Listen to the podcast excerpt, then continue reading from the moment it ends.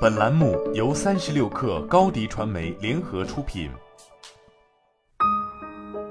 本文作者韦小维生素。因为业务关系，我跟好几个插画师都保持良好的关系，随时有什么插画、海报的工作，都会给他们发一下外包。有意思的是，他们每次接外包，收费都等于自己的五分之一工资了，但是依然不会辞掉当时的工作，既要正职也要兼职。这不得不让我深刻思考起兼职这件很普遍，但不是所有人都能正确认识的事情。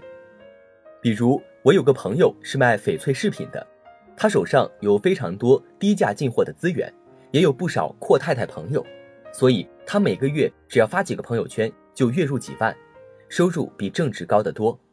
然而，如果你有的只是卖面膜的进货资源，朋友圈里都是月薪一万以下的小白领，那么卖再多。你也做不到这个卖翡翠的朋友的销量，毕竟他手上掌握的都是最稀缺的，而稀缺的必然是高价的。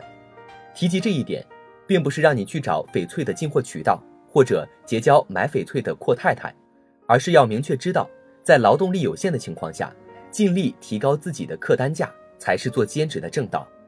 那么，要怎样的兼职才能赚更多的钱？理论上，这世界上真正稀缺的，无非就是美貌。天赋人脉，所以最 top 的美貌主播直播一晚上会有百万级打赏；最有天赋的最强大脑选手，业余讲讲记忆力课程就可以赚翻天。讲到人脉资源就更神奇了。我早前认识的一个四大的经理，就靠着把一个创业公司介绍给一个要收购这类公司的上市公司，一把就赚了上千万，直接就可以退休回家钓鱼了。但是这些事儿往往都看着很美。却可遇不可求，在我们这些普通人的世界里，最能赚钱的兼职都有哪些呢？我来替大家盘点了一下。第一，需要跨界知识的兼职。我认识一个九五年的小哥哥，应该说是程序员里面最会拉生意的，拉生意里面最能写程序的。程序员哥哥一般都是钱多话少脱发早，而他呢，除了钱多之外，其他都正好相反，头发浓密，英俊潇洒。而且是个话痨，所以他选择做的兼职就是帮别人写小程序。别人要找到活计，基本上都要搭配一个商务，他好办了，不但各种营销话术精益求精，给客户做起解释来也头头是道。他津津乐道地跟我说，写小程序是一个技术活，拉生意是一个艺术活，把技术和艺术相结合的活，在业内价值一定最高。第二，需要高门槛专业技能的兼职。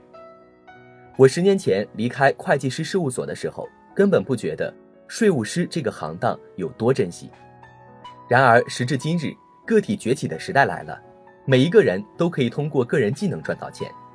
比如说，有的人带小公司跑一下税务登记，一次可以赚两百；有的人帮助中小企业报税，一个月也可以赚三百。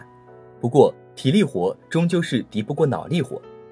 我认识一个三年前开始写公众号的税务师朋友，自从写了公众号之后，找他做税务筹划的小老板简直就是络绎不绝。关键是，他做的非常专业，每次都帮小老板省到不少钱，每单按节省的税金提成，少则几万，多则几十万，真的是做到了个体户里面的极致。做税务筹划这件事情需要非常高的专业门槛，没有两把子，还真的很难撸起袖子就上岗。绝对不是跑跑税局、报报税表就可以比拟的，所以对于普通人来说，出卖时间在低门槛、低单价的劳动上面，往往是用自己的勤奋感动自我。关于坚持，其实我体会更深的是，时间比金钱更重要。如果你眼界限于眼前赚的一点小钱，那么你可能一辈子都只能赚一点点这种小钱，到最后能解决买房的问题吗？能解决你的阶层上升吗？能解决你的财务自由吗？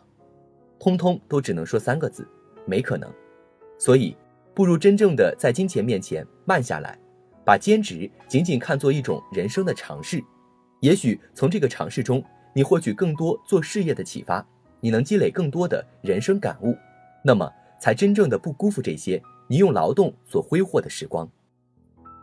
好了，本期节目就是这样，下期节目我们不见不散。欢迎加入三十六氪官方社群，添加微信 hello 三十六氪 h e l l o 三六 k 二，获取独家商业资讯，听大咖讲风口，聊创业，和上万课友一起交流学习。高迪传媒，我们制造影响力。商务合作，请关注公众号高迪传媒。